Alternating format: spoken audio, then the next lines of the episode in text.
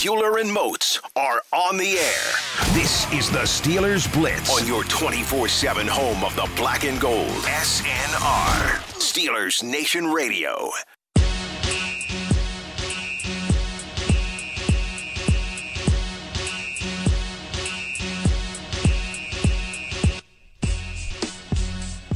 What's going on, Steelers Nation Radio?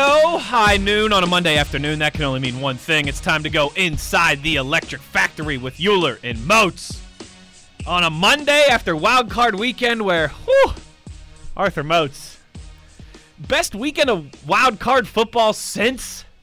I mean, all four games down to the wire. All four, we No, got no, two no. games Wait, in no, overtime. no, no. The Patriots Time out, lose. time out, time out. Sean You're not about to Payton do lose. that. I knew the only reason why this was a good wild card weekend was because Sean Payton lost first. It was a great Wild Card and then weekend. because Patriots lost. Don't Oh, try, that makes it Don't try great. to give me all that other fluff. Forget what happened with No, your don't- Bills and my Eagles. yeah, it was I'm a, gonna say, don't, it was don't a give me great that other weekend. fluff. I, I don't want to hear all that. We know why it was a great weekend, ladies and gentlemen. We all can agree upon this thing.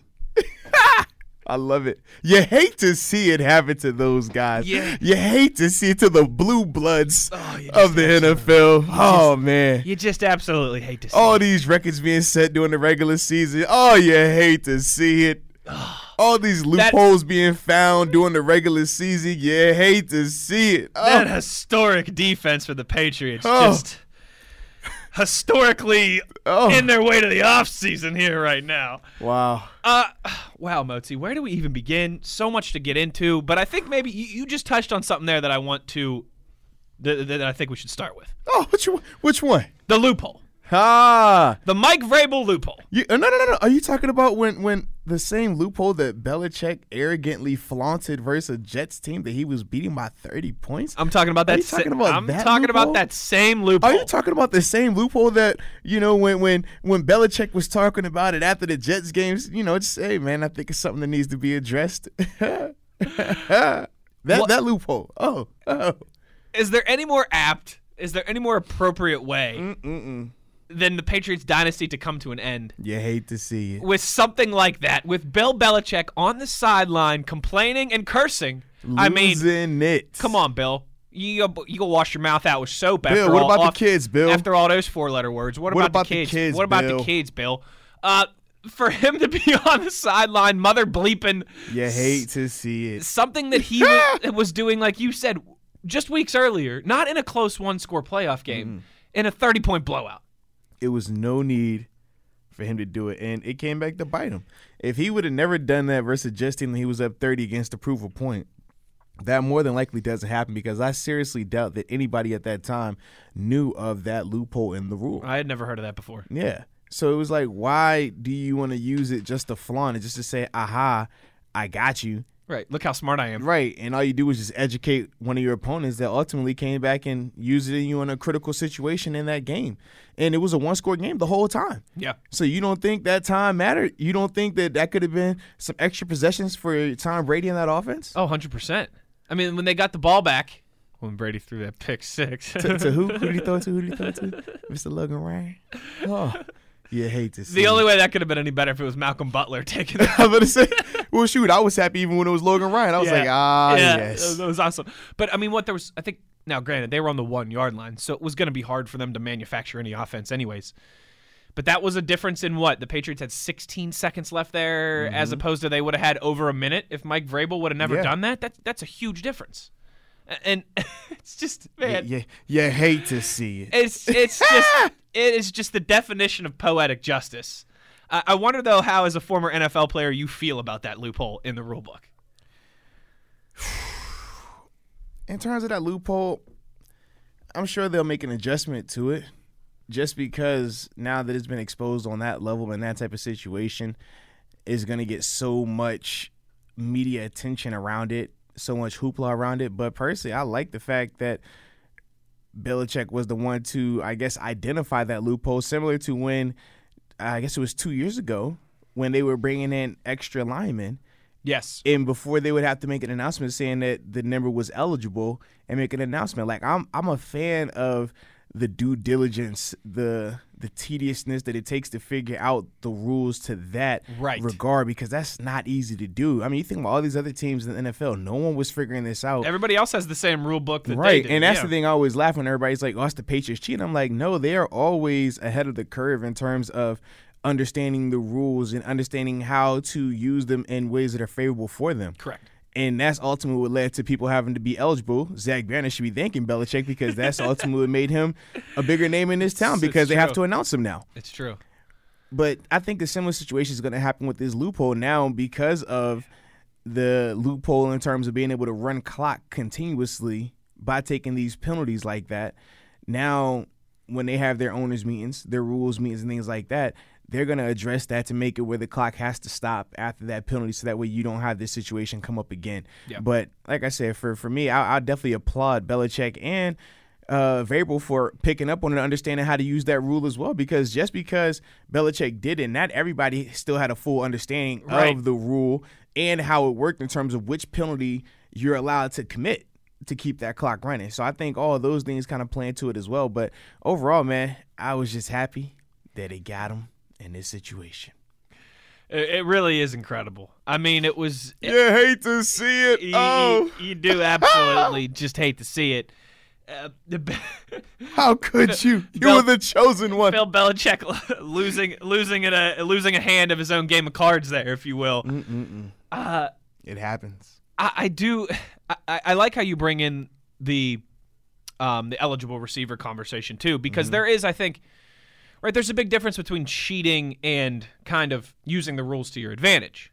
A, a- a lot of what the Patriots have been accused of cheating in the past has been some of that, just being a little bit ahead of the curve, right? Just Yeah. knowing how to interpret something that like i think too you, you talked about the the whole the bringing in the extra eligible guy thing which was it's a perfect example uh, they also i feel like did this with a lot of the pick plays and rub routes whatever you want to call them right with the patriots for so long Yeah. they were so Same, same rules. same rules Same rules. they were just better at manipulating them maybe a step ahead Right. of that curve uh, than everybody else Uh, but there is a fine line between that and filming your opponent's signals Correct. like there's a That- difference that- between now that- cheating that is not good. Yeah. that is cheating. that is cheating You That's can't not- film. You listen. you listen, can't listen. do that You can run rub routes. You can play with the tackle eligible. you can mess with the clock You can a mess little with the bit clock. But you cannot film the opponent hand signals. You can't do it. You can't do it. All right. We do draw a line in the sand. You got to somewhere draw there. somewhere, ladies and gentlemen. That's not good. But That's it was, cheating. It was great to see. The Shout out to the NFL too on the fact that they are anticipating laugh, coming man. down hard on those guys. yeah. in terms of penalties. But the, the thing is, as I'm still anticipating, a lot of people I'm sure will realize Mm-hmm. it's not directly going to affect Belichick right. just because they cannot draw a line or a connection to Because him. it was the uh, what, the in- production company Yeah, it's, or whatever hey they're man, gonna you know say. these production companies. You can't trust these production companies out here in these streets, baby. You know that. So, anywho, it'll be interesting to see what uh, what be- penalties they implement. it's going to be an o- interesting offseason in New England for a lot of reasons, right? Oh, I mean, we could really talk about it in terms of is Brady staying, is Brady leaving, the amount of free agents or, or contracts coming up on the defensive side of the ball. Mm-hmm. Uh, Josh McDaniels is still a candidate now for multiple head coach positions, Mm-hmm. even though we know he's Mr. Flip Flop.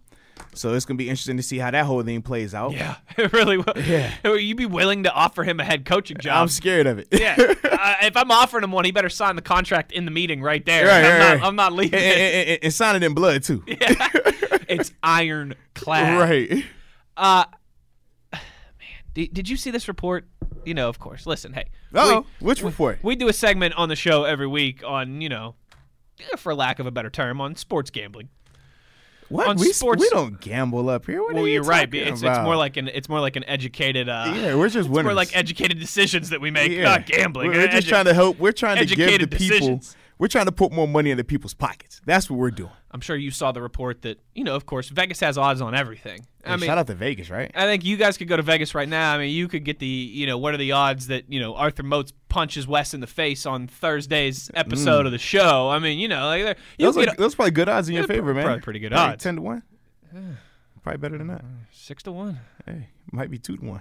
You could you could get odds on anything in Vegas. That's where I'm going with this. So it's, it's not a huge story that the these odds are out there. But it did make some waves yesterday, Motzi, when the list of teams, right, Uh-oh. that Tom Brady's most likely to uh, to play for next season. Where will Tom be taking his services? It's like LeBron leaving Cleveland. Right. I'm gonna take my talents to Miami, You're gonna take his talents to Pittsburgh, Giselle's house. Pick, Pittsburgh. Whoa. The Steelers were number six on the list. Uh oh, Pittsburgh. Whoa. They- How come on, that, how that work? Co- how does that? How's it gonna? How's it gonna work when uh when an How, NFL Sway? an How, NFL Sway? an How? NFL franchise is gonna go out and sign a six-time Super Bowl winning quarterback that would be the biggest free agent acquisition in the history of the NFL, How sway? and the entire fan base is gonna boo him when he gets introduced at the field for the first time. Tom Brady, six-time cha- Super Bowl champion, Pittsburgh Steelers quarterback, biggest free agent signing in NFL history. He gets booed by sixty-five thousand people at Heinz Field when he gets introduced for the first. I mean, isn't that just ridiculous? If the, I even think that the the Chargers, that's the popular one, right? Oh, Tom Yes. Brady could play for the, you know. Oh, going out the- to LA, It's yeah. L.A. and they You got know, a brand new wifey's from here, I'm stadium. saying, get- get and some of and the wifey, yeah, sunlight, wifey yeah. would love it. I- I- Would he go to another AFC team? I I don't see that. I don't see that either. I really listen. You could convince me that hey, maybe him and Belichick have had a little bit of a falling out, and there's some other stuff going on there, and maybe he doesn't love the team that they've surrounded him with this year. All that stuff you could convince me of to certain degrees. But the, I- I, I certainly think that Tom Brady doesn't want to have to go against the Patriots. I certainly don't think Tom Brady has a a negative or a disappointing view towards the Patriots organization as a whole. Again, there might be s- some aspects and there might be some certain people his relationship has kind of run its course with. But I don't know, man. I- It's tough for me. I- I think it's either he retires or he's back as a New England Patriot. I don't see Tom Brady playing anywhere else. Do you? Nah, I'm not seeing it, man. Honestly, as much as I like to kid about it, and much as Right. I like to, and my mind said, "Oh yeah, man, this this is Go logical." play for the Chicago Bears. this That is would my be thing. great. This is my thing. When you've had the type of success that Brady has had with the Patriots, when you have the type of success that you have with a coaching staff and Bill Belichick, when Mm-hmm. you are able to be a part of one of the most stable organizations in the NFL, you don't just leave that for the sake of leaving it. And you definitely don't do it in the, the, the final hours of your career. Right. You don't want to go out with that bad taste in your mouth. You you stay where you know You don't want to risk stability Right, at the end of your right. career. f- for the sake of oh yeah, I just want to go somewhere different. I just want to prove something. No, no, no, no, no. That's that's not how it works. It's like I've been with Apple for uh, Yeah. for decades here. I'm gonna go with some little startup out Right. in Silicon Valley yeah, for the yeah, end of man. my They- career. They, they got nice weather over here. Let me just try. I want to prove that I could do it. Nah, nah, nah. If you want to prove you did that five years ago, Yes. you might even ten years ago. You you don't do it year thirty of your career when you're 49 and a half. You know, yeah, that's not what you do. All right. So I find it hard to believe that he's gonna be taking his talents elsewhere. I, I, I say if he doesn't stay in New England, he'll come to Pittsburgh. Now let me stop messing with y'all. Like I mean, I guess there there are certain teams, right? Like I said, the Chicago Bears. That would make all Mm-hmm. the sense in the world to me. Great defense, a a team that's ready to win ish. Ish But I don't, NFC. and sh- I guess Chicago, another big city for Tom and Giselle. You know, it's not like they're moving to Cleveland. Uh, That was the funniest one. Cleveland was up on that list. Yeah, it's not right. happening. He'll retire for Eagles. Gis- Giselle's moving to Cleveland. Not a chance. Not a chance. He'll have Odell over for dinner. do you buy into the because you've been there before you've been a free agent before the Mm. whole oh man tom brady he hasn't al- he hasn't been allowed to he hasn't had the opportunity to select Test where the he's going to market, play football you know since he was 17 years old and he chose to go to michigan Oh man, do you- go blue? do you buy into that free agency draw really being a big thing for tom brady that he wants to put himself out there on the open market and be like the be like the prom king who's out there on the dance floor The reason I don't put it in that same vein for Tom is because he's had an opportunity. Let's be real. When the whole Jimmy Garoppolo situation was coming up, he could have easily said, "Okay, I want to be traded. These are the places I want to go." Or before he re-signed his contracts, he had those opportunities. The the the, the thing is this. He decided to stay. He knew what he wanted to do, and he knew this was going to be the best opportunity, the best situation for him to win, Mm-hmm. which we know for a fact is priority number one for him. Number one, number Because- two, number three. because if it wasn't, he could have easily taken a ton of more money and priced himself out of New England a long time ago if it was I want to get the money, or I want to go try this, I want to test this market out. or gotten that money from New England and, and- Absolutely. and handcuffed them as to what they could do with the rest of the roster. So clearly, that's not the situation. Clearly, he values winning. He values the structure. He values that that atmosphere that they have up there. So that's why, for me, I don't see him just saying, "I want to go to Chicago, I want to go to L.A." I just don't see that right now because those franchises are not the New England Patriots. No. Those coaches They're not are even- not, they're not Bill even close. Belichick, right? When you talk about stability. Shoot, both of those organizations have coaches that haven't been there for five years. Mm-hmm. Think about that. Like in that regard, I don't One see. of those organizations doesn't even have a fan base. You're right. You think Tom wants to leave the, the, the, the Patriot bandwagon fan base to go to the Chargers? to go to play at an MLS stadium where it's 80, Stop it. 85% opposing fans every time you Stop play it. a home game. They already don't like Tom outside of the New England. And then you want to go take him to a LA team that's not even this little brother to everybody that comes He's in gonna that have to play stadium. 16 road games a year. Nah, man, he don't want that.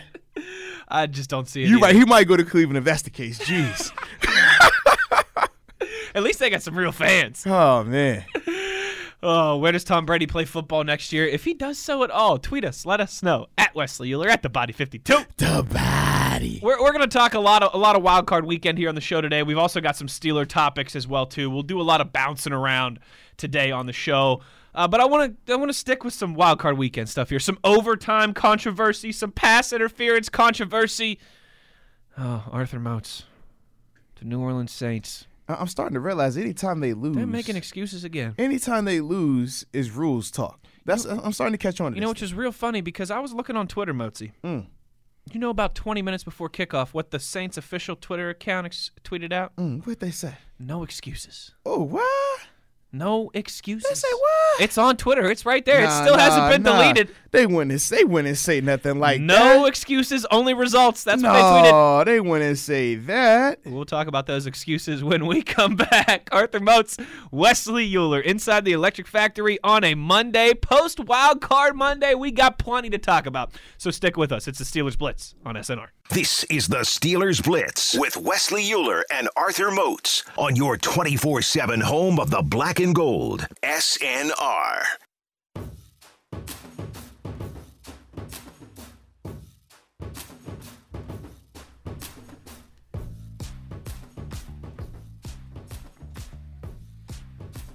Arthur Mutz, we got some breaking news into the Electric Factory here. Uh oh. I guess actually Hope two it's good news. two pieces of breaking news. Is it good breaking news or is it bad breaking news? Well, I'll leave you to judge that, partner. Interesting. Uh, you want the uh, just recently breaking news, or the like the broken hour or two ago breaking news? Uh, let's go an hour or two ago first, and then we'll go to the other one. All right, the Cowboys to hire Mike McCarthy as their new head coach. you hate to see it. No, but I'm happy for Mike McCarthy. you are. Yeah. I think he deserves another opportunity. I think he's getting it. Uh Uh-huh.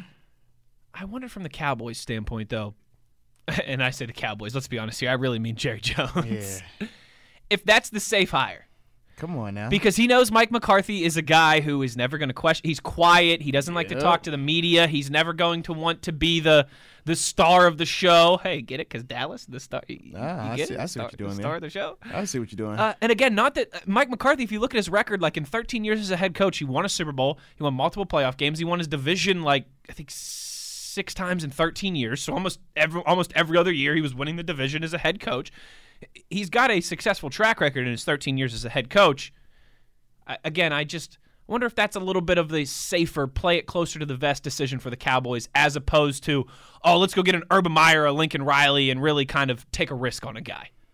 Yeah, I, I definitely think that that was a safe bet. And you really hit on the right thing, though, in terms of Mike McCarthy's temperament. He's Yes. not going to rock the boat. He's not No. going to question the boss man. He's a good Yinzer. He's a good Yes, Western and- Pennsylvania And, you guy. know, Jerry still wants unbelievable control of that organization Mm-hmm. and personnel and everything along those lines. So.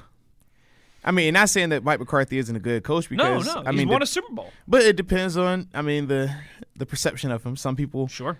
look at him as a product of his talent. Some people look at him as a very underperforming coach as well. Yeah. Some people, you know, just dump on him all the time, but think Sean Payton's the greatest. I mean, because you know Sean Payton's record is just unbelievable. I mean, he's so much better than Mike Tomlin. Come on now, How many uh, how many Super Bowls has Sean Payton played No, but for man, in he, the last he's so 11 he's so years? much better than Mike Tomlin, So man. much Come on, better. man. Look at the look at the wins and losses and, and, and conference titles, division titles, all that. Uh, you know what's funny? Actually, we bring up these names. Mm-hmm. So since 2006, right? Coaches with the most wins in one possession games. You ready for this statistic? Uh-oh. Uh, the Cowboys were one and six in one score games last year. By the Mm. way, so Hate to see it. hate to see it. Since 2006, the coaches with the most wins in one possession games. Number one on that list. Aaron Rodgers. Is he a coach? Aaron Rodgers. Mike Tomlin Ooh, with okay, 72 okay. of them things. Number two on that Because list. that's Coach T. you put Coach some T. respect on Coach T. When He you didn't come blink. at the greatest, you put some respect on him. He doesn't blink. One score games, it doesn't matter. He doesn't blink. Mike Tomlin, 72 wins in one score games since 2006. Bill Belichick, I've been a part of 60 a good amount of those too. You I'm were just throwing it out there. What, uh, two years ago, what you guys were Yeah. nine and two in one score Mm. games. Nasty. That's pretty good. That's pretty good. Bill Belichick right on his heels with 68 of those. Oh, he's a product of his quarterback. And another guy who's a product of his. Sean Payton, 62 of those. Hey, man, that's a great coach right there.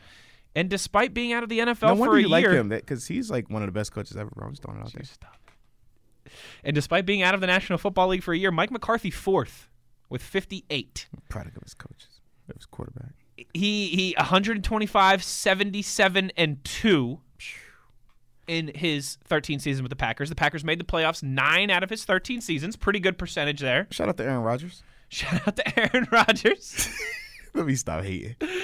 no, I, I I- it's a conversation that you and I have had, right? And it's Right. part of why I'm maybe I'm not naive enough to think we don't have potentially some new listeners right now, some people that we've picked up throughout the course of the season who Oh, you don't think we get new listeners? the whole you know it's like the same 12 people that have been listening to Oh, us from just hi, 12? Hold on, man. hi mom Hi, Rebecca.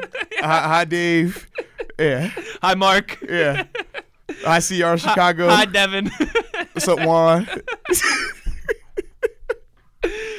um th- that's part of why i am uh, why i always complain why i always grumble about sean payton right is because i think that the criticism that mike tomlin gets and that mike mccarthy always got should be the same for sean payton but he escapes that because he's Because he's a better. I mean, that's what they say. Like he, he wins oh more. would you stop it He's just the best ever, Would you bro. stop it's, it? It's Belichick, then it's Peyton. fraud Come on, man. Everyone fraud. knows this. Oh, and I, mi- I'm, I, I, you could correct me if I'm wrong here, but I'm, I think I missed that whole thing where uh, you know Mike Tomlin or Mike McCarthy ever got suspended I don't know what you're by the talking about. National Football League. That that that that was guilty by association. Uh, Mike McCarthy also, he, you know, remember he won that Super Bowl in Jerry World. So I bet you ever since then, d- Jerry's just been licking his chops. Say, who is this young? He's like, fella? oh, well, I got to get this guy down here. He knows how to win inside this big.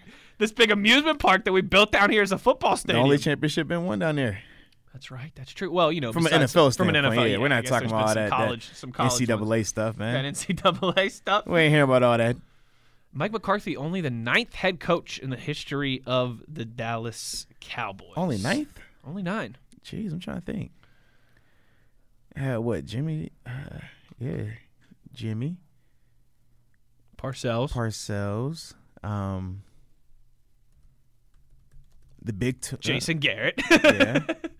Oh, uh, Campo. Campo. Yep. Then uh, Wade Phillips. Wade Phillips was yeah, he was a head Wade coach Phillips down there was, for a yeah, little he was while. before Jason Yes, Garrett, right? Uh huh. Yep. Wade Phillips. Here we go. I got it right Was here. it uh, Landry? as well? Tom, Landry, for 29 years. Tom Landry. Jimmy Johnson. Uh-huh. Barry Switzer. oh, that's one forget Switzer. Okay. Chan Gailey. Yes, that's my. I, I, I was gonna say. I want to say because uh, Chan was the coach and then Dave Wonstadt was the DC down there. Correct. Yes, I'm missing one. Correct. Uh, Dave Campo, Bill Sar- Parcells, Wade Phillips, and Jason Garrett. Those are the eight. And then Mike McCarthy. Oh, and then becomes McCarthy nine. makes now. Okay, perfect. I was like, yo, who am I So Chan missing? Gailey was the one that, that we Yeah. were missing.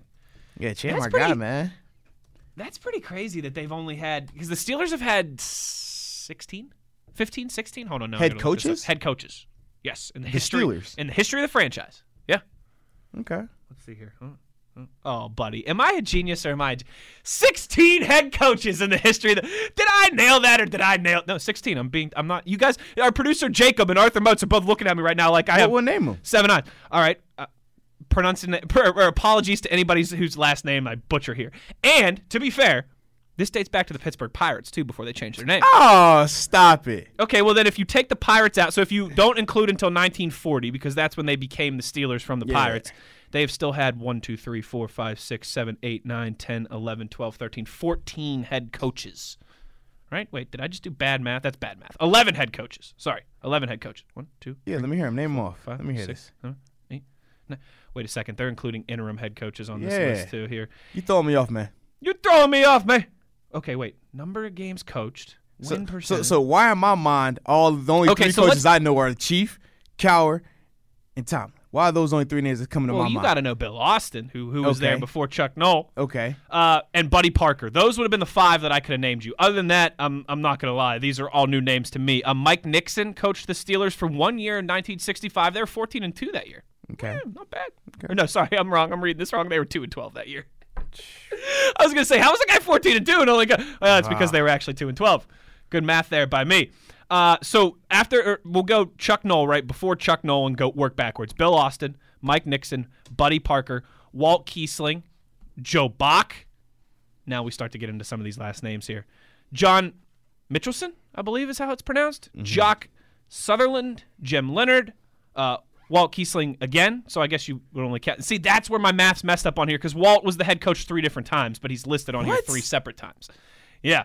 So from 39 to 40, he was the head coach from 41 to 44 and from 54 to 56. So that's what that's what was throwing off my math. Now we got it. Now we got it figured out. But still, eh, the Steelers. It's very interesting. They ca- man. okay, it's, it's, it's you know you look at some of these teams around the National Football League and it's pretty crazy. I think the rarity of organizations like the Steelers and the Cowboys when it comes to, to hiring head coaches, especially I mean for the Steelers, we know since the '60s, three different head coaches. That is insane. Uh, See, that's what I'm thinking since the '60s. Yeah. yeah, obviously. But what, hey, listen, you know, you you it's Hey, always hey, hey, it's hey, always the Tunch and Wolf that are telling this to to our age. What you think football just started when Chuck? What you think the Steelers didn't Hey. exist before Chuck? What you probably Uh, think all- all the I'm Penguins saying didn't is play this. any hockey before Mario Lemieux got their all, eaters, all did I'm you? saying is this, man. When you start going before the '60s, how many teams was in the NFL? Like, like, give me, give me some context around this. Was it an 18 league? Like, how was this thing, man? Help me understand. Help me. you know the uh, Please. you know the joke that i used to always say i don't know if i've ever if i've ever uh if i've ever announced this if i've ever laid this out on the Mm-hmm. show here i used to always joke if it happened before i was born it never really happened history man. started on february 28th 1991 When when I think of before the '60s, I'm like, yeah. How many teams were in the NFL then, man? I need, I need to know. Like, was this legit football, or was this like the the war stories we hear about? You know what I mean?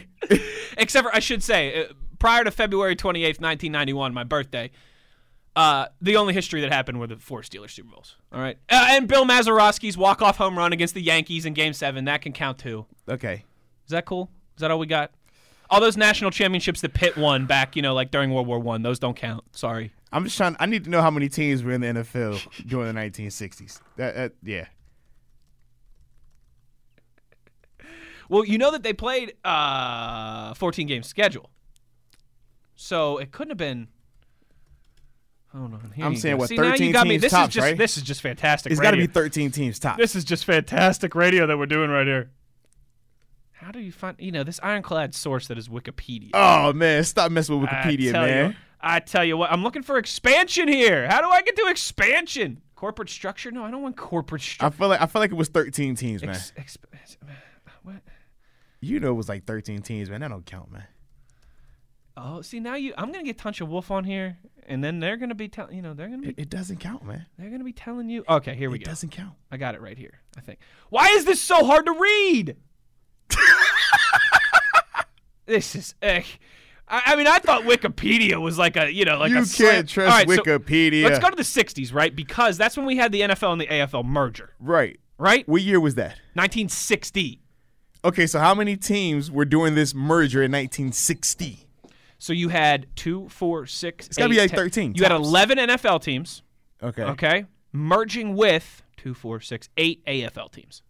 So there were 11 NFL teams up until that point that merged with eight AFL teams. How about that?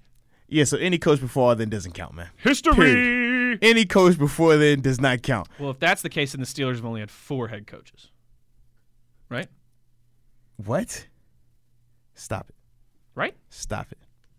You just said that Chuck Knows took over in what year? Chuck Noll took over in 69. So if you're saying since the 60s, the Steelers had other coaches than Chuck Noll in the 60s. How many times? were they Math there, again? Mozi. doesn't count, man. Math there, Mozi. It doesn't count. Not not with that. Not with that jankiness we're talking about right here, man. I don't want to hear it. We just got so into a coaching wormhole here that we didn't even get to our second piece of news. You're right. What's the second news, man? Give me the second news. All this, all this filth, flying filth you, you're throwing out on the airways right now. Tua, Tua Tagovailoa is going pro. Ah, smart That's move. that's the other breaking news here. Yeah, I know, right? Smart move. And that- That's a shocker, right? no, no, no. e- Even though it's funny, you know, when you're watching the national, David TV just tweeted shows. us a gif with all kinds of me doing math today with equations all over the place. no, so um, it was funny, man. Talking about Tua Ta- uh, Tagovailoa, Yeah, Couple put of some, put some nation- respect on it. Right. It's a couple of the national guys were trying to, you know, they try to give you the different arguments, and it's like, oh, if two guys say there, there he should go, the other two guys are like mandatory to say he shouldn't go. Right. Some of the excuses that I was here. Well, Well, whether- oh, it- well, it- he's going to get drafted No, higher. no, no, if he they, they goes said, they back. said i- if i- if mentally he's not ready to be a professional, he should stay in college, take his time with his recovery. They're not going to rush him back. I'm like, what? You don't think Alabama is going to be rushing that? You don't think that he's going to be rushing to come back? What? if he doesn't go pro right now, like stop that. That's some of the stuff I'm here. I'm That's like, like, yeah, that's like when they have. And listen, I, I don't mind Tim Tebow, other than you know, in 2011, uh, when they have him on to talk about college athletes and getting paid. oh man, and Tim Tebow's like, well, all of a sudden it's going to be like free agency, right? Where there's, you know, I went to Florida because my grandpa grew up rooting for Florida, and my parents grew up rooting for Florida. And, and hey, that's the same reason I went to WVU, Mozi. I mean, my grandpa root, went rooted for WVU. My parents met at WVU. Uh, That's great, Tim Tebow. Uh, Not everybody grows up in the same situation as yeah, you. not at all. Okay, and not everybody like there's different situations for different folks here, and for some quarterbacks, maybe if they got injured, it would make sense for them to come back to college for another Right. year. For a guy like Tua, who it doesn't matter, he's going to be a first round pick regardless. Correct. And you want to? I'll throw an extra wrinkle, an extra curveball into this for you, Motzi. This might even end up being a blessing in disguise for Tua Yep. because Talk about it. instead of going to an organization like the Cincinnati Bengals, Where's it gonna go? he could go to an organization like The Pittsburgh Steelers, the Pittsburgh Steelers. He could go to an organization like the New England Patriots. the New England Patriots. Why are we throwing all that out there, man? Stop it. Yeah, stop it. No, Th- not that th- second that one. is- Stop it. If that- Tua that- goes to yeah. pay. Oh, gosh. Don't even wish that on, on us. Stop it. Yeah, we're not even gonna do that. He could go to an organization like. I don't know. The Green Bay Packers, they're not going to Chicago Bears. The Chicago Bears? Yeah, they could. That'd be a better organization than some of the ones drafted at the top of the list. I, I, I do think in the long run, depending on where he lands, this could end up. Uh, A blessing in disguise. a blessing in disguise benefiting to it. Yeah. What say you on Twitter at Wesley Euler at the body 52? The body. When we come back here, more wild card weekend discussion, talking football, football, football. Football. Man, it was a great week. Like I, I can't get over it. I just sat there all weekend and I was like, this is why we love football. This is it right here. Dave, I appreciate you. If you had to go to practice on horseback, it doesn't count. So all I'm saying is, I'm sorry I had to change the subject, but we got to go back to that. All them coaches you're naming, it does not count, man. All right, it doesn't count. I don't want to hear it, If you had to go to I don't wanna hear it, practice On horseback, and that's the truth. it doesn't count. If there were no automobiles around when you were the coach of the Steelers, you were not the coach of the Steelers. All right.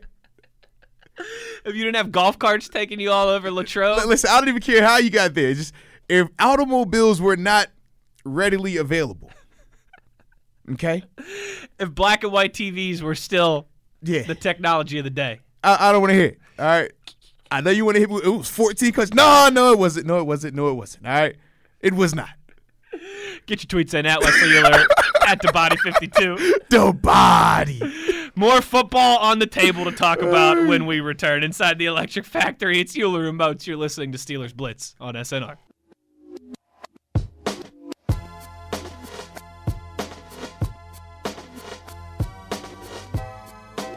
This is the Steelers Blitz With Wesley Euler and Arthur Moats. on your 24 7 home of the black and gold. SNR. Euler and Moats on a Monday. Mm-hmm. You know, I'm a Monday coming off of a Patriots team getting limited. I'm in feeling the some playoffs. type of way on this Monday, Mozi. You are. I am too. Our our work schedules have changed a little bit. Although I should say, as uh, you know, Moats is just taking selfies over here and What? kissing, Come on, man. You- kissing babies. That's how you want to do shaking now? hands. I'm and- just a young man in this world trying to get on your level. Well, I'm just listen. trying to get a badge to get into the building. all right. If you're on my level, we got to have some talk about the hair first here. All right, you got to let it grow. All right, Definitely and let then it you grow. got to put a little product and a uh, ton. You, you a product guy? You know what's funny is I that thought you was a natural until guy. I was like 20 years old, I uh, I never put anything in my hair than natural water. Hmm. But uh, you know, Mozi, eventually one day, even those of us with the best hair, Yeah. we start to lose that curl. You know, Ah. you start to lose that that thickness. You know you that hate to you love see. Mm. that surfer hairstyle, and you gotta you know put some putty in there to uh, to make Ah, up for it. So I put a little oil in mine. That's what you know. I'm going to Florida for a week in March. That's what I'm most excited about. Get that, get that, you know, that I put a salty, li- li- that little salty oil. beach hair going on. I put a little oil in it, and I got a little goat spit. Little goat spit. Yeah. It's good for my mojo when I wake up in the morning. So wait, so you go up to LeBron James and you have him spit? Is that how you get your goat spit? Hey, I see like what I that. did there? Actually, I was gonna tell see you what I did there? Go, I go to the, never mind. I ain't know if that was your goat. Who's my goat? I, I ain't know. We got a couple goats here in Pittsburgh. Allegedly, Troy Polamalu's still around. He a goat. TP. Yes, indeed. Uh, Arthur Motes, uh, I did want to make sure that I mentioned this once or twice on the show as we go forward. For those who might have uh, missed it on Friday, I think it was we announced uh, the kind of the future of the show here, right? Yes. Uh, so through Educate the people. So through the Super Bowl, Motes and I ain't going anywhere. We're not going anywhere. Monday, Wednesday, Friday. So just one less day a week, right? No Thurs- leaving. No Thursday show. Uh, but Monday, Wednesday, Friday, we will still be on noon to two through the Super Bowl. Oh yeah. So don't worry, you're getting your fix. Uh, we also there's still uh, Tunch and Wolf. You know those old those old fogies. They took off. Uh, Wolf is probably somewhere in a cigar lounge right now. Uh, Tunch is probably somewhere. on somebody's mountain Tunch hiking is, somewhere. Yeah, I was gonna say Tunch is like seven miles at least from civilization right now, somewhere hiking.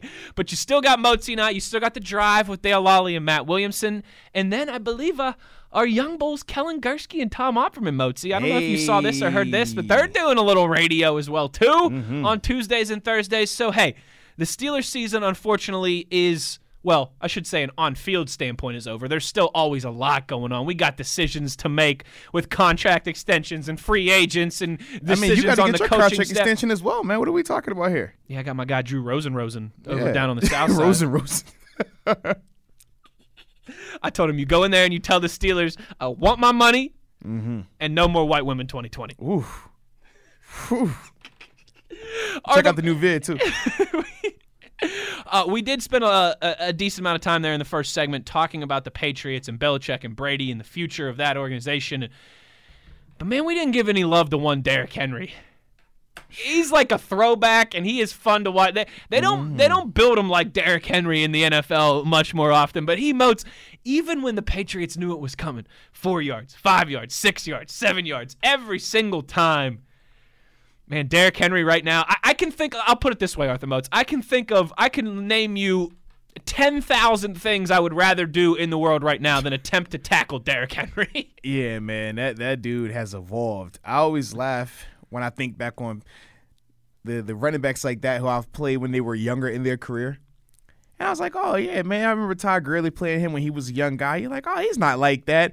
And then he goes on a tear to become like one of the best running backs in the league. And you're like, oh, I'm glad I didn't see him year four, year five.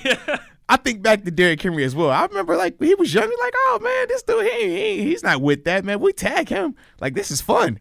Seeing him now, I'm like, yeah, I'm glad I retired when I retired because I wouldn't want to see that come back around. Nah, I'm good on that one.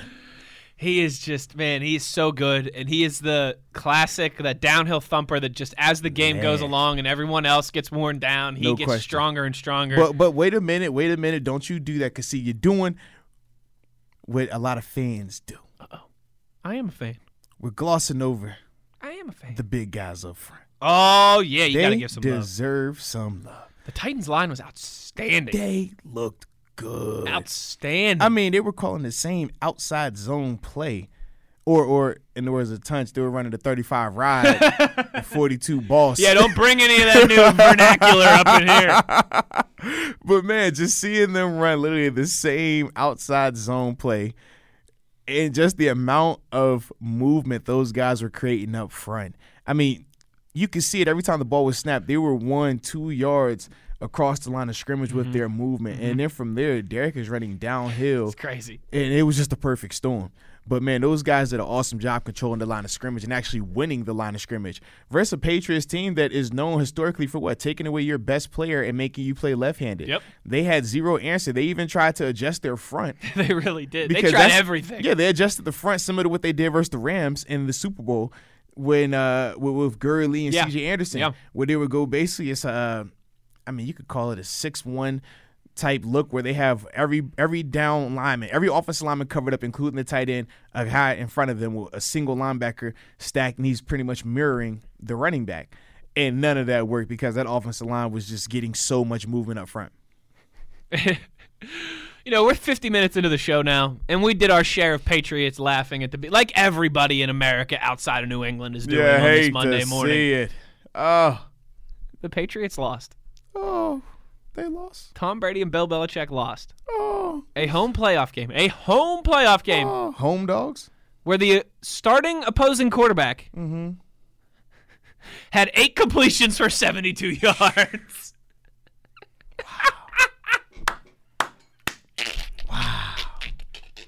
Wow. I'm sorry. I'm, s- I'm, I I just. 72 What- yards. Ryan what is Tannehill, going on? 72 yards. And they, and they won. In 2000, and- in the year of our Lord 2020, Shout out to Tannehill. they won a playoff game with 72 passing yards. Oh, you just love to see it.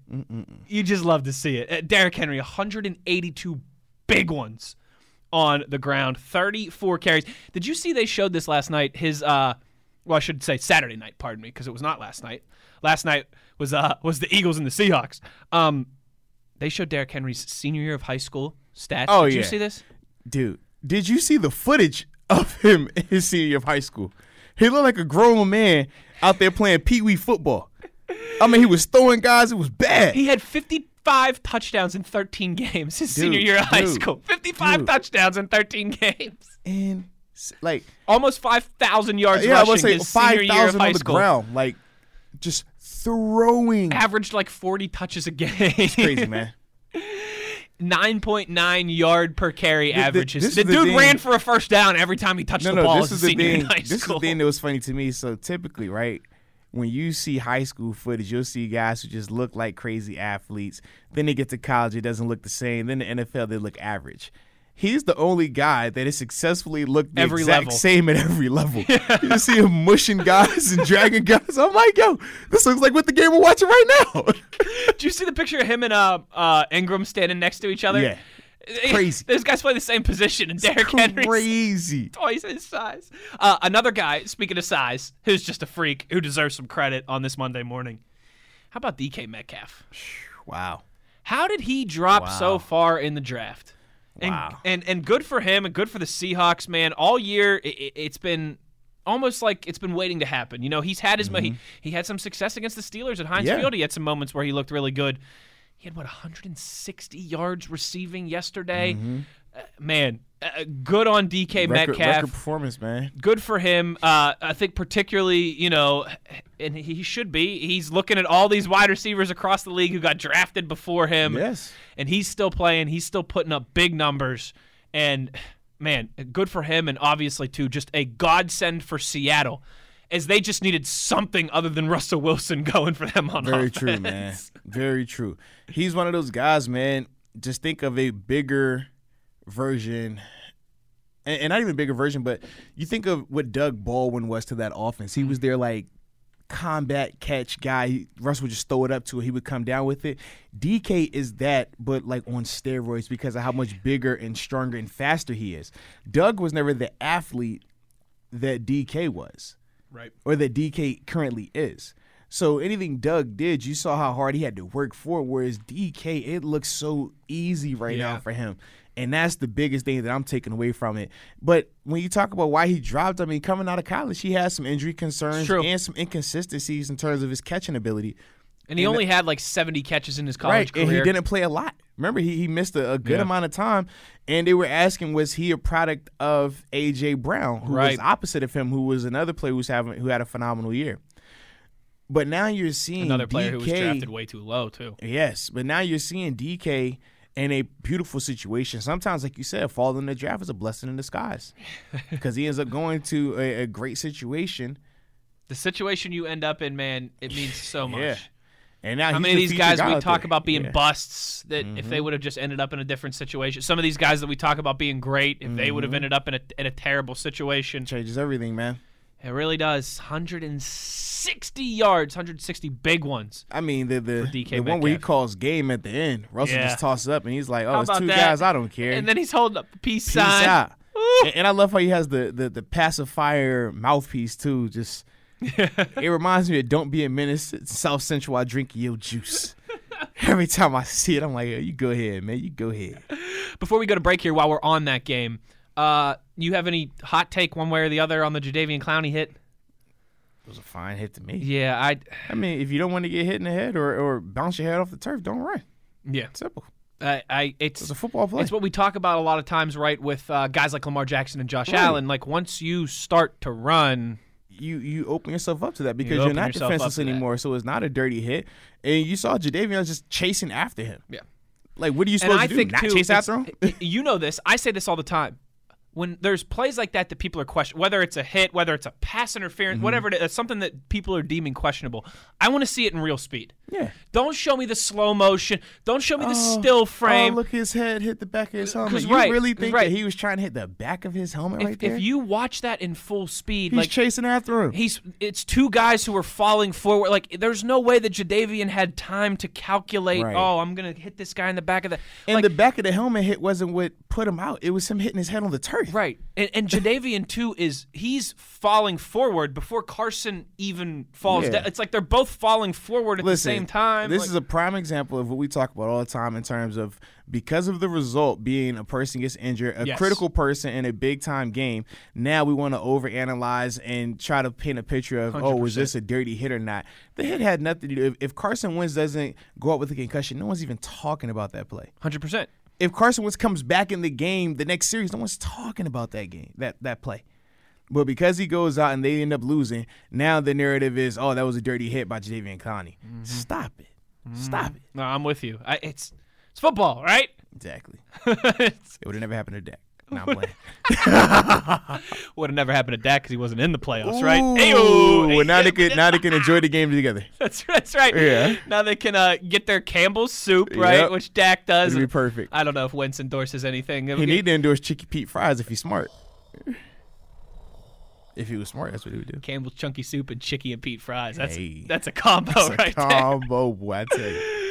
On Twitter at Wesley Euler at the Body Fifty Two. The body. All right, we did some kicking around of, of wild card discussion, and we will do that some more in the second hour too. But I got some Steelers related stuff here, Mo. About time.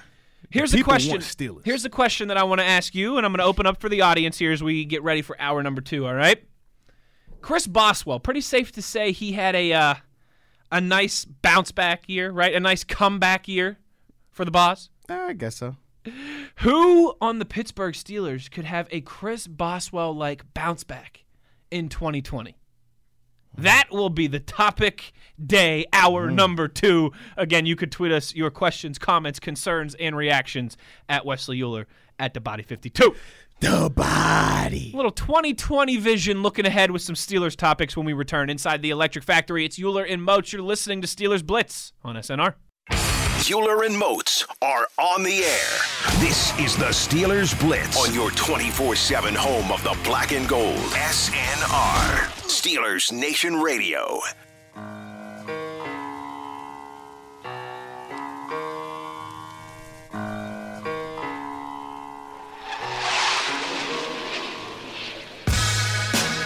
Good afternoon, Steeler Nation. How we doing?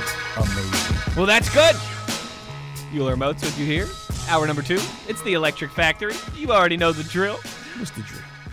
You can tweet the show at Wesley Euler at the Body 52. The body. We are broadcasting from the iHeartRadio studios in fabulous Green Tree, Pittsburgh, Pennsylvania. It is fabuloso. We got our buddy Jacob on the ones and twos today. We got The Jacob. we got you on the tweets today and every single day. And Arthur Motes, we got plenty. Oh, I mean plenty Plenty. to talk about on the program on a wild card Monday. I do want to say, all right, full transparency, you know this. I'm not too proud to laugh at myself and admit when I'm wrong or when I say things, you know, messed up. Like when I called Jason Peters Marcus Peters, and I called Marcus Peters Jason Peters, and But I that's because you do that all the time, man. We, we ain't nothing new called no more. Terrell Edmonds, Tremaine Edmonds, and I called Tremaine Edmonds, Tredavis Oh, you Edmonds. said it was like Vance Williams and, and Vince McDonald. uh, I realized Friday driving home from the show that I made a mistake, and it just came back to me right now. Oh, wh- what was said mistake? Friday when we were wrapping up the show, right? I said Monday on the show we'll talk about Wild Card Weekend. Obviously, we've done that through the Mm-hmm. first hour, and I also said we'll preview Monday night's national championship college football game mm-hmm. because, like a normal person in the constructs Mm-hmm. of a schedule, I figured the college football national championship game would be tonight. Mm. It's actually next Monday. Mm-hmm. I don't know how I feel about that. That's too long off, right? or is that Oh, good? man.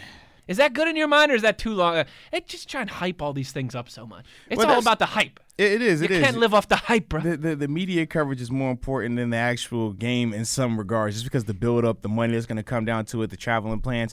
I think from a travel structure, understanding that the hotels, the fan bases, true. you give them the extra week, that gives them enough time to make those plans. Versus if they if only had eight days, Right. It's hard to make a decision to say, okay, I know I just spent this money to go to this uh this playoff game, but now I gotta spend some more in the same week Mm. essentially to go to this place, hotel arrangements, things like that. I feel like it would just be too much chaos.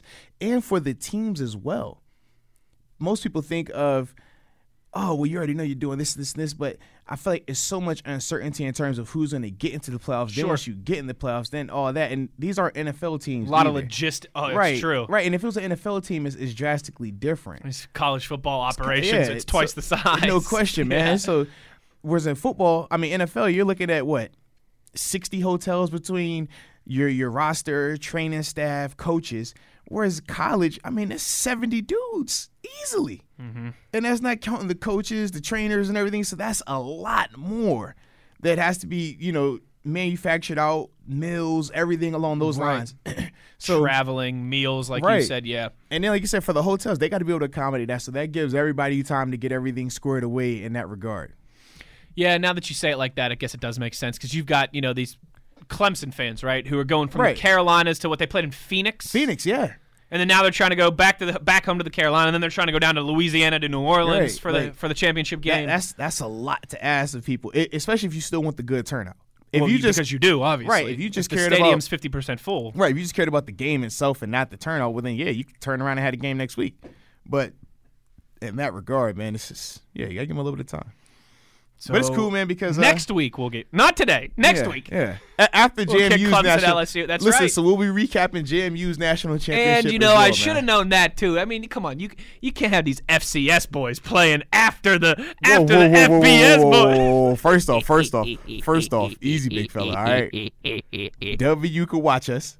Y'all can watch us work. Okay. I told you I need you guys to win the national championship because then I could tell you your last loss was to the Mountaineers. Yeah, you're right. I- I'm sure y'all would take great pride in that. Great. Oh, pleasure what? in Uh, that. you know what? I guess I got you. You know, banter wise, either way, because either your last loss was against the Mountaineers, or Uh-huh. your last loss will come against you know the program that Carson Wentz built. Bitty Bill. Wow. This is crazy. Oh, come on, folks. We're just laugh. is We're just laughing crazy. here on a Monday afternoon. This is crazy. you see how they doing, your boy? E- either way, man, just just you know, get your purple and gold out and enjoy a real football team. I got it. Okay. Wait, purple and gold. Oh, you had me thinking Lakers there for a second. Well, shout out to the Lakers. They broke a record last night, 20 blocks. I saw that. Go, know- Bron. You know, I uh, had that whole thing going on where I've been money lining the Lakers. Ooh. They were such big favorites last night. Is this my degenerate speaking right This here? is your degenerate speaking last night. The Lakers were such big favorites last night, right? I went to put ten bucks on them. Mm-hmm. It would have won me twenty cents. oh my gosh. That's how big a fa I was like, all right, I'll forget that. I'll pass. Gosh. I'll pass. Yeah, on see, that I, one. that's that's the only thing I don't like when teams start getting that much of a favor. It's like, man, you, you're killing my odds right here. I can't. I, it's a waste of time to even put that money up. I gotta tell you real quick a, a side quick DGen story. Uh, one of my bu- he's tweeted us a couple times during the show. Actually, he might be listening right now. He's he's one of my buddies from from growing up. We played hockey together. His name's Mike. Um, he's a fellow DGen. Okay. He teased. Hi, all right, Mike. he took he took the Vikings or sorry, he took the Texans money line. So the Texans just a Ooh, win. yes. and then the Patriots. And with the tease, right, he got the Patriots plus one and a half. Oh. So he actually, with the parlay, he got the Patriots plus one and a half points. So Texans win in overtime. He's good there. Oh, Patriots get the ball with 16 seconds left, down one. He was. And Tom Brady throws the pick Oh, six. Oh, sick. Talk about bad beats. Oh, My buddy, if- man. If, if, Mikey's listening right now, oh man, we were sick on Saturday night. oh man, it happens. And I said to him, I said, "That's what you get for betting on Tom Brady and the Uh, hey, Patriots." hey, it happens. But yours truly, shout out to them Tennessee Titans, baby. Shout out to the Tennessee Money Titans. line did your boy just fine. hey, money line did your boy just fine. And you know how I told you I was picking the Titans because of that whole Belichick against his former coaches thing? Mm-hmm. Yeah. His record now, Belichick against his former players and assistants. Mm. Okay, Mm. 14 and 14, Bill Belichick. okay, I mean, you compare that to the rest of his record, and that is Oh, a yeah. drastic drop off. no question, man. I mean, he's he's got a better winning percentage using backup quarterbacks than he. See, I, than I he like how you, does. you, you you had a lot more thought process in it. I just Hey. said, I just said, I like the Titans. I feel like they playing a lot better than the Patriots are.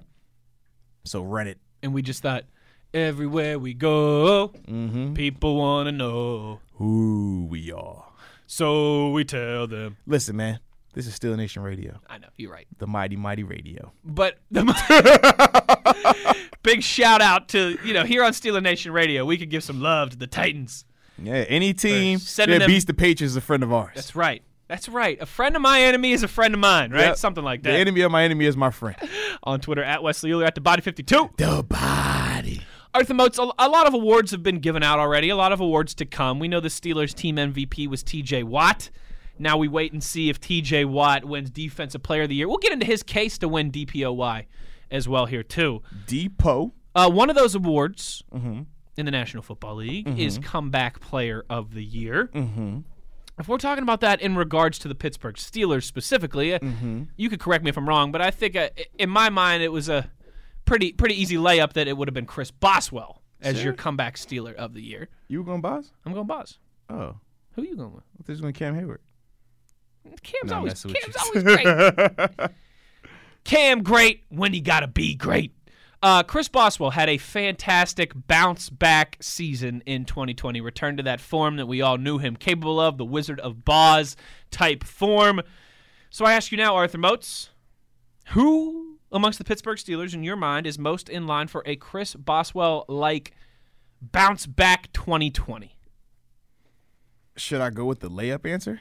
You can go with whatever answer you want. I mean, I feel like the layup answer is to say Ben because he'd come back from injury Oh, and he had okay. the I mean, bad. You know what I mean? That's the okay. layup. So I don't want to do that. Let's say uh, other than injury related. Yes, well, yeah, uh, let's okay, say- other than injury. yeah, that's what I was like, related. ah, that's a layup. because I thought about Tuit too, but that's yeah, that's a layup. that's too right. easy. Too easy. But no, for me, man, I think it'll be Juju. I think he'll probably benefit the most from Ben coming back, along with the emergence of Deontay Johnson and James Washington. I think all of those things are very favorable for him. Plus, you know, Mm-hmm. his rapport with Ben is going to be better than Deontay or James Washington's, whose rapport is was was built with Mason Rudolph Yeah, that's and true. uh, Devlin Hodges. Good point. So to Ben, you have to think Ben, his last memory of those guys are they're young, inconsistent. I don't really trust them. Whereas with his viewpoint of Juju is this is a guy that I've won with. Comfortable This with. is a guy that I can battle with. This is a guy that if it's a 50-50 jump ball, I'm going there.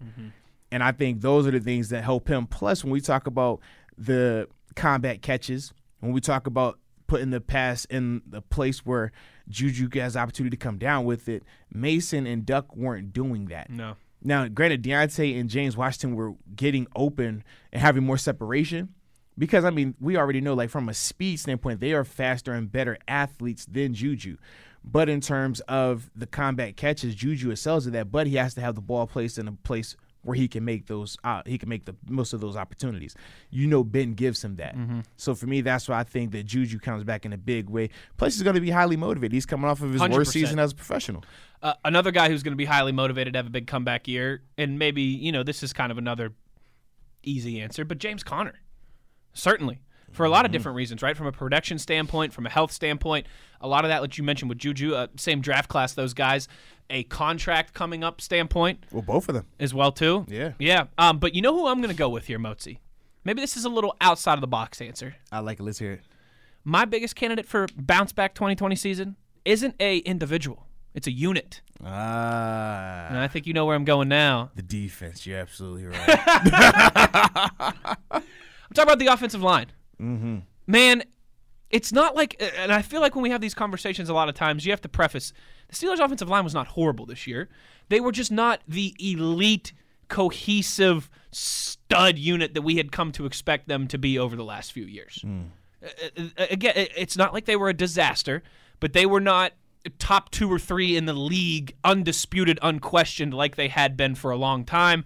I think there'll be some tweaking there on the offensive line. I think there were obviously some health issues too, uh, primarily with Pouncey, and uh, I know I'm sure you can attest to this. Kind of, man, your center is such an important cog in the middle of that offensive line. Without when a that doubt. guy is in and out of the lineups with injuries, and then obviously the suspension, which we all agree was not his fault, was uh, Marquise Pouncey did the right thing out there on the field.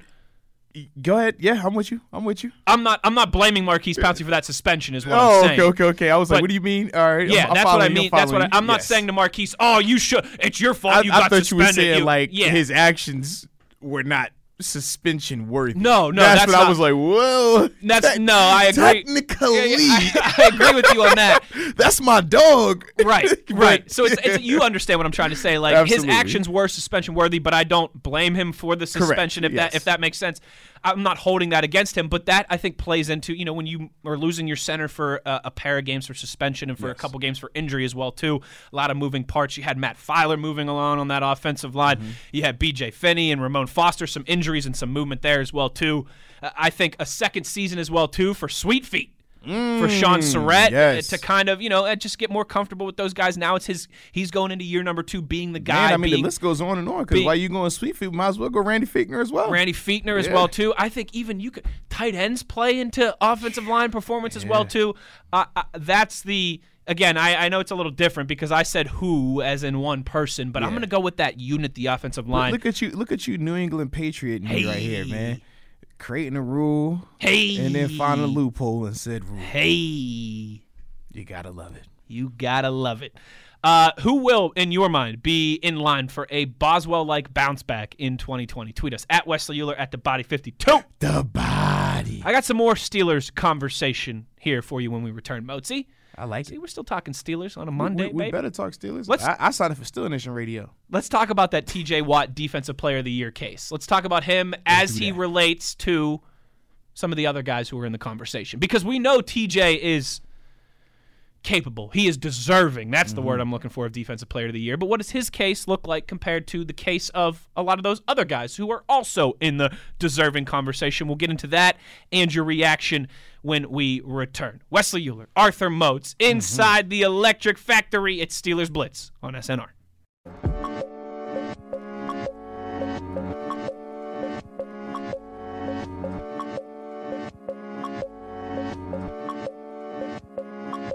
This Is the Steelers Blitz with Wesley Euler and Arthur Moats on your 24 7 home of the black and gold, SNR.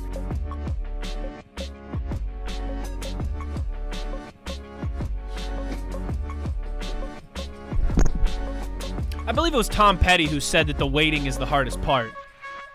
Man, was he right. We got our NFL All Pros, first team and second team on Friday, Arthur Motes. We had some fun discussing that on the show. Big shout out to Cam Hayward, Minka Fitzpatrick, TJ Watt, first teamers on defense. TJ Watt so good they named him twice, second teamer on defense as well too. And the rookie, Deontay Johnson. I want to talk about him this week on the show at some point too, Motzi. Uh, the rookie Deontay Johnson, second team All Pro punt returner. Ballin'. Some bigger hardware to be handed out. You know, NFL MVP, NFL DPOY, NFL Rookie of the Year, all that Coach of the Year, Executive of the Year, Ra- radio show of the year. Radio Show of the Year. Which I mean, come on, they're gonna snub us again. Come on, man. They're gonna snub us again. Come on, man. And it's like it's like you know how long we had to sit around and wait for Leonardo DiCaprio to finally win an Oscar. I mean, that's like it's me and you with crazy. these radio shows. here. Yeah. February 1st, that's the day at the NFL Awards ceremony when we find out all these things. We'll find out the Hall of Fame class of 2020. Very true. We'll find out NFL Head Coach of the Mm-hmm. Year. We'll find out if Lamar Jackson really did run away with that MVP award. We will also find out on February 1st, What else are we gonna find the out? day before the Super Bowl, right? The penultimate to the Super Bowl? Is that the, isn't that right? Am I right? right, right? I'm Yeah, not trying that- to be goofy here, right? That is actually the, is that the day before? Or is it the Friday before the Super Bowl? Is it two days before? It? It's a Saturday before the It's Super Saturday, Bowl. yeah. So Mm-hmm. it's the day before the Super Bowl. The Super day Bowl's before the February Super Bowl. second, and the Okay. awards are February first. Okay. Yeah, We will find out the NFL Defensive Player of the Year. Our very own TJ Watt, right at the forefront of the discussion. Arthur Motes, hey, you know how this works. how does this work? I've done the research. You did? I got the stats. This is true. I went out there and I got opinions on everything. Mm-hmm. I think there are four legitimate candidates to win NFL Defensive Oh, Player of the Year. well, well, who would these four candidates be, my friend? Well, let's talk about them. Let's do that. The first one we'll start with is obviously TJ Watt. All right. Finished the season with 55 total sack. It's- Whoa, whoa, whoa. Hold on. How many sacks? That would have been a lot, huh? 55 total Say who? tackles. What? And if he would have had 55 total sacks, the Steelers might not have lost the game all year. 55 total tackles, 13 and a half sacks Mm-hmm. for TJ, 14 tackles for loss, 36 quarterback hits, two interceptions, Mm-hmm. and eight forced fumbles. TJ Watt was the star of a Steelers defense that was very good, one of the best in the league. TJ Watt, I think it's safe to say, elevated the play of everyone around him. Fair? That's fair. Okay. It's good. It's good. Second candidate I want to talk about here Uh huh. cornerback Stephon Gilmore. All right. Led the league with six interceptions, 50 total tackles, 20 pass deflections. That's pretty good. And listen, there's some really good cornerbacks in the National Football League. Jalen Lam- Ramsey, Tre'Davious White, also there in the conversation as well. I- In terms of best coverage corner in the National Football League, I think if you were just you know forget the forget the stats, right? If you're just looking with your eyes, what Stephon Gilmore was able to do this season was pretty crazy. Mm-hmm. Uh, team Stephon Gilmore scored more touchdowns Then yes, than the wide receivers who were targeted throwing the ball against him. that's a baller. That's a ball. Straight baller. Third candidate that I want to lay out here for you. Okay. Tampa Bay Buccaneers linebacker Thank you. Shaq okay, Barrett. okay. You, you're throwing respect on the category. I just had to make sure that you were doing it the right way. You weren't just going on here just naming popular names. You were doing your due diligence research. I appreciate that. I'm just breaking it. You know, I did the two AFC candidates 1st I got two NFC candidates Uh-huh. okay, second. okay. A- And as long as you stand in this same vein, I think we won't have an issue today. Barrett led the league with 19 and a half 19 sacks. and a half of them things on a one year deal. You talk about a man that's about to cash out. Whoo wee. He had 37 quarterback hits. Mm, he up there. He had 29 tackles for loss. Mm-hmm. One interception, six forced fumbles, Yeah. 58 total tackles. Balled out. Final candidate. Chandler Jones. I was about to say it better be my old teammate as well. better not be no new. Better better be on another old teammate of mine. 53 tackles, 19 sacks, Mm-hmm. Cash out then, Chandler. 26 quarterback hits, Go to work, Chan. 11 tackles for loss, Mm-hmm. 8 forced fumbles, no interceptions, but 5 pass deflections. Mm-hmm.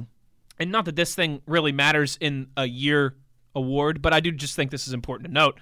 5 straight seasons for Chandler Jones with double with double digit Oh. No sacks. question. I mean, he's led the league in sacks or been in the conversation in terms of one and two for sacks literally the past what three or four years. Like the kid was not even a kid no more. He's growing up on me. Right. But the dude could flat out ball, man. So when I compare TJ Watt with the other two linebackers, Motzi, right? Barrett and Jones. Barrett and Jones have better number numbers in terms of the pure sacks and tackles for loss. But TJ Watt has the better numbers in terms of the splash he created, interceptions and forced fumbles. But we also have to take note that Chandler Jones is not dropping into coverage. Correct. Shaq Barrett doesn't drop into coverage. Correct. TJ is like the only true outside linebacker in that vein Yes. that covers. So that is a part of the splash that you're talking about. How do you think that weighs in voters' mind? Just the pure nature of getting after the quarterback or the all- the uh, weight against the the interceptions and the forced fumbles, the turnovers? So this is my dilemma. I think it would be a lot closer if that number for Chandler and Shaq wasn't 19 and 19 and a half. Hmm.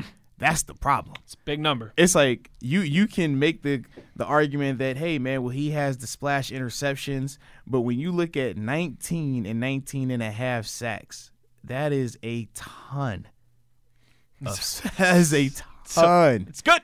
And I think something that also the voters will factor in and could potentially have a negative on TJ is the defense that Chandler Jones was on was nowhere near as good as the defense that TJ was on in terms of the other playmakers out there. Those guys didn't have Cam Hayward and Minka Correct. Fitzpatrick and Bud Dupree out right. there. as so well. Hmm. I think that kind of plays into it as well. And I think that's what also hurts Gilmore because think about for the longest time that defense that Gilmore was on was viewed as one of the best in the league. So I think those things factor in. Tampa Tampa's defense was sneaky good, but no one talked about him because he played this Tampa. right, And and, that's they the didn't thing. really come on until the Right. last four or five weeks of the season. Yeah. in terms of a- as a team. Right, right. And, and and I think that's the only thing when you're looking at Shaq Barrett, why I don't kn- I feel like he's number 4 on the list even though I think he should be higher because of his productivity. So let me ask you this: You're talking about some of those other factors and how TJ has two other first-team All-Pros on Mm-hmm. his defense, and how Gilmore played with a unit that was widely regarded as the best in the league for the Yes. for the most of the season. until they had until they had to be great, you know, a unit that Right, was right, great till they absolutely. had to be great. How does this play in that when I give you these four candidates, right? TJ Watt, Stephon Gilmore, Chandler Jones, and Shaq Barrett, only one of those guys played on a team that made the playoffs. Mm. Does that factor in?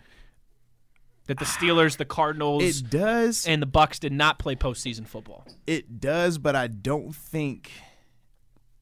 It, it- as weird as this might sound, it definitely helps Gilmore, Gilmore's case that he made the playoffs. But I don't think it hurts TJ as bad as if Chandler Jones or Shaq Barrett would have made it because those three play similar positions. Whereas when you're comparing TJ to Gilmore, because it's corner versus Right. versus pass rusher, it's hard Man, to it's- really. it's make really it- hard for a defensive back to win an right award to like this. compare them like that. Whereas when you, if you're comparing directly Chandler, Shaq, and TJ, you have variables that are very alike. Okay, they all do this. They all do this. right, they all right. do this. So in that regard, if one of those other two would have made the playoffs, I think that would have had a more Hmm. negative effect on TJ. But right now, because Gilmore made it, I think that still it doesn't hurt him because it was still already so hard to make that comparison. Yeah, and on Twitter, Jeff kind of is talking about that same thing there. Uh, how you can't compare TJ and Stephon Gilmore. Gilmore has the interceptions, but nothing else. Where, while TJ still has interceptions, he's got sacks. Yeah. He's got forced fumbles. Because as a think about it, as a pass rusher, you're able to create all that other splash. You can affect the game. And, whereas and for Gilmore, different I mean ways. for Gilmore, the, the biggest stats for him are the interceptions and the fact that he scored more points which is crazy. than the receivers that were going against him. is That's crazy. insane. when targeting receiver for the Yeah. people who might not be familiar with that stat that we've thrown out there now twice when targeting Stephon Gilmore wide receivers in the National Football League this year had one touchdown when targeting Stephon Gilmore Stephon Gilmore had two touchdowns so he had Like, two pick sixes that's which, crazy. which were more touchdowns than the wide receivers he was covering had on the season that is That's crazy. crazy especially in the year of our Lord 2020 in a passing National Right. Football And League you think about some of the guys he's matching up against as well. Like that was the part that makes it even crazier. You're like, Hmm. oh no, he he's going to get some dogs. So I think those are some of the things that really help his argument. But all of those guys make a strong case. I think TJ and Gilmore benefit the most from the teams they played on because of the national spotlight they were on week in and week out. Because when you watch a primetime game, all they're talking about is Gilmore. All they're talking about is TJ Watt. I think that's why everybody looks at it as a two horse race. Whereas, like you said, when we really break down the statistics, the, stati- uh, excuse me, the statistics, you can see how all of these guys can make a real legitimate case Yeah. for defense player of the year. Like I said, those 19 and 19 and a half sacks, six forced fumbles, eight forced fumbles. Dude, that's a ton. how about Shaq Barrett 29 tackles for loss That's what I'm saying. Like None of these those- other guys are close to that. None. TJ's 14 And, and that's the thing. It's like when, when we talk TJ and Jones is 11. Right. When we talk TJ, it's like TJ was flat out balling without a doubt. But people just for don't even talk about Shaq Barrett because they don't know about him because he's playing in Tampa. It's like this dude, when we talk just numbers, just numbers, you can make the case for the interceptions. You can make that case fumble. in, in the forced fumbles. But when you're looking at Shaq, it's like TJ's forced fumbles versus Shaq forced fumbles. It's not that big of a difference. Nope. Only two When difference. you're, when you're talking about the tackles for loss, big difference. Big difference. We're talking about the sack numbers. Big difference. It's a big difference. Quarterback hits two. And that's the thing. And then you're like, TJ had what? One interception? No, Two. two, interceptions. Two interceptions and eight forced fumbles. And, and Shaq had one, one and interception six. and six. But then he has, like I said, more sacks, more tackles for losses, and the QB. hit. So I think and that- more and more tackles in yeah. general too. So I think that's the thing when you're looking at that argument in terms of just the stats. yeah. Shaq really has the better case. The difference is, like I said, TJ played for the better market team. If if Shaq Barrett played for, If he played for Dallas, the Steelers, if he played the for Steelers, Cowboys, the any of the- Patriots, any, New York team, he's running away with the award. It's not even a the conversation. Philadelphia Eagles, It's not even a conversation. He runs away with it. But because he plays for Tampa, it's not the same. They don't respect it the same. But that's why when you break the numbers down and you really look at just when people always talk about, well, look at TJ's numbers. they are insane. They're And insane. They're insane. But then it's like you look at Shaq's numbers compared to TJ's numbers, and They're you're like, a little bit more insane. yeah, like Yeah. that's the crazy part. I'm just uh, uh, uh, uh, that's just me being honest. I'm just reporting the news. So TJ had I'm biased. I I, guess- want TJ to win, Me too, but, yeah, me but, too. but reporting the news, we just talk numbers. reporting the news. we just talk numbers. I should we should say the quarterback hits are, are relatively close too. Uh, Mm-hmm. Barrett had 37, TJ had 36. True, that's close. But the sacks, the tackles, tackles for for loss, loss. It's not close. and the quarterback. Or yeah, and those two, it's man, it's, it is. Whew. All right, Arthur Motes. Now for the hard question. Don't ask me that. I'm biased. You an AP voter right now? I'm biased. Give me your ballot. I am very biased. Give me a ballot. because I, I I'm a Pittsburgh guy. I'm very biased. Give me your ballot. All right, all right. We'll do this two ways. We'll do my Pittsburgh. I'm a homer. I'm gonna say Oh, TJ, Here you go. and then we'll do if I was legit just AP voting. Your AP vote. If I'm legit just AP voting, we already know. Like I said, I'm already voting TJ because I'm a homer. We already, I already told you that. But if I'm just AP voting, I'm going Shaq, TJ, Gilmore, Chandler. That's how I look at it. Same here. That's how I, I would do it. Might flip. I could flip Chandler Chandler, and and, and Gilmore. Gilmore. I could flip him, but I think because Gilmore, I like your played- point about Chandler Jones playing on. I mean, he was that. Yeah, defense. he was the only person out there. Yeah. I But that's how we look they at it. they cut the guy that was playing across from him Yeah, at the end of mid, the season. mid- no, not even at the end, midway through the season. Think about that. Shoot, Terrell Suggs started 13 games for them, and they released him. It's like, whoa. You know what's funny? I before I really started getting into these numbers, Mm-hmm. I would have said, "Oh, I'm voting for TJ without a doubt." Well, for me, like, and then I've- when I really got into it, I was Yeah. like, "Man, Shaq The thing for Barrett me- has such a case." the thing for me, I've I followed Shaq since he's come in the league just because of the connection with uh, with Joey Porter. right? So I was always aware of it, and then he obviously got off to that crazy fast start. Oh, So I was always cognizant of what he was doing, but when you really look at the details of the QB hits, the tackles for loss, that's when you're really like, no, he has a legit case. Now, like I said, will he win? I don't think so. Just because I don't of think he the will market. either. J- and Yeah. that's the crazy part. It's, I think Stephon Gilmore is going to win it. I, I do really do, too. because the whole perception of what that defense yeah, was this season. It's all, and- and we know it's about the market. You, they're not going to give it to Shaq Barrett, who was playing for Tampa on a one-year deal, and who knows where he's going to end up at next year. That, that's just not how it works. and we know the politics of the whole. I mean, look at the list. It's it's been an edge rusher, a defensive Yes. end for like the last eight years. Mhm. They'll be So like, now "Oh, look, it's we have an like, oh. opportunity to give it to a defensive back. Yes. Let's do it." Let's give it to Gilmore. And he's a good personality, no issues off the field, marketable in terms of how he handles himself from a business standpoint. Yeah. Yeah.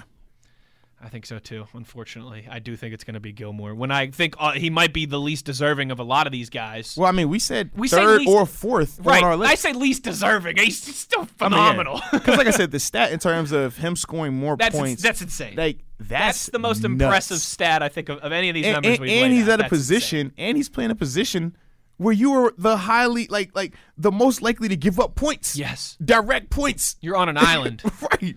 And I and think- you're matching up versus the best. now that you got me thinking about this too, right? Like offenses really they could try, but they can't really game plan to stay away from TJ Watt. No, not at all. Because you can line him up anywhere, and no matter how much attention you draw to him, he still can be a factor. You can game plan to stay away from a Hey, defensive. you're- t- you're teams gonna did it run- for a decade with Li- Revis. li- listen, you're All gonna right, we're run- not going to that side of the field. Yeah, you you just run an out route to keep him over there with you, and we're gonna run the rest of our offense over here. You can't do that with Not at TJ all. Watt. Yeah. Not at all. That's it, it it really is. This year man, I feel like these the last few years it's always been like, oh yeah, it's Aaron Donald without a doubt. Oh, it's Khalil Mack without Oh, a it's doubt. J.J. it's Watt. JJ Watt without a doubt. This I mean, you year got to think TJ. I mean, JJ went 3 Aaron Donald the went last Mm-hmm. two, two. Khalil had the one. and then Khalil was in between those Yeah. Mm-hmm. guys. Yeah, and it was a no-brainer. I mean, it was Yeah. that was the year that Khalil broke onto the scene with the Raiders, and he was just he was a force that Mm-hmm. but season. but for me, man, call it what you want. I'm biased because I'm a pass rusher. Anytime Let's go, you, TJ. Anytime you get up in them 19s, though, babe, when you talking pass rusher, you talking sacks. 19 is. I mean, the record is what 22 and a half. Like when Mm-hmm. Michael you start Strahan. getting 19, 19 and a half, like that's nuts. That's a lot of booty you kicking. Period. it's a lot. and when you're doing it on a trash defense, it's more impressive because you're the only person they're game planning for. Mm-hmm. You're the only person. And let's bring this into the equation too, right? Because we give TJ Watt credit in this regard too. He deserves Mm-hmm. it. Very similar. It's not like the Tampa Bay Buccaneers were leading teams by two Not at touchdowns all. in the second half. I mean, come on, this is this is famous James down there. right. You know how that goes. So it's not like sh- it's not like sh- and it's the same thing TJ had this this, this year. Mr. 30 for 30. TJ was never playing on a defense that had a two touchdown lead that was pinning their ears back and getting Right. after the quarterback. Those sack numbers are even more impressive when you consider that it wasn't a 12 and 4 team that Mm-hmm. they Right. were playing on that was always in the lead in the second half. Absolutely. Whew! Like I said, Shaq's numbers are insane to me when you factor in all those things. Insane. It, first year with a new team. Yeah. it- it- all those things. Insane. It's crazy. Who gets your vote? Tweet us at Wesley Euler at the Body 52. The body. Tweet us your black and gold glasses pick, and then tweet and us. then tweet us your other then pick. tweet us your AP voter Right, pick. because we know as Pittsburghs, we're gonna say TJ Watt. We we made that very clear. But if we were just picking in a non-biased manner, and I know we say stats, that's why I I, I love when we say make the argument. Well, look at the numbers. We gave y'all the numbers. Google Shaq Barrett's numbers. and Mm. Men you lie. Tell me Women lie. Mozi lies. what? The numbers don't. Don't you put that on me? On Twitter at Wes Euler at the Body 52. Nah, you just call. You said I lie. I don't want to talk no more. We'll wrap up the show when we return with your reaction, as always, as well as coming across the wire here. I got some comments from a pending Steelers free agent that makes it sound like he will not be back in Pittsburgh next year. We will get to that as we wrap up the show inside the Electric Factory. It's Euler and Moats. You're listening to Steelers Blitz on SNR.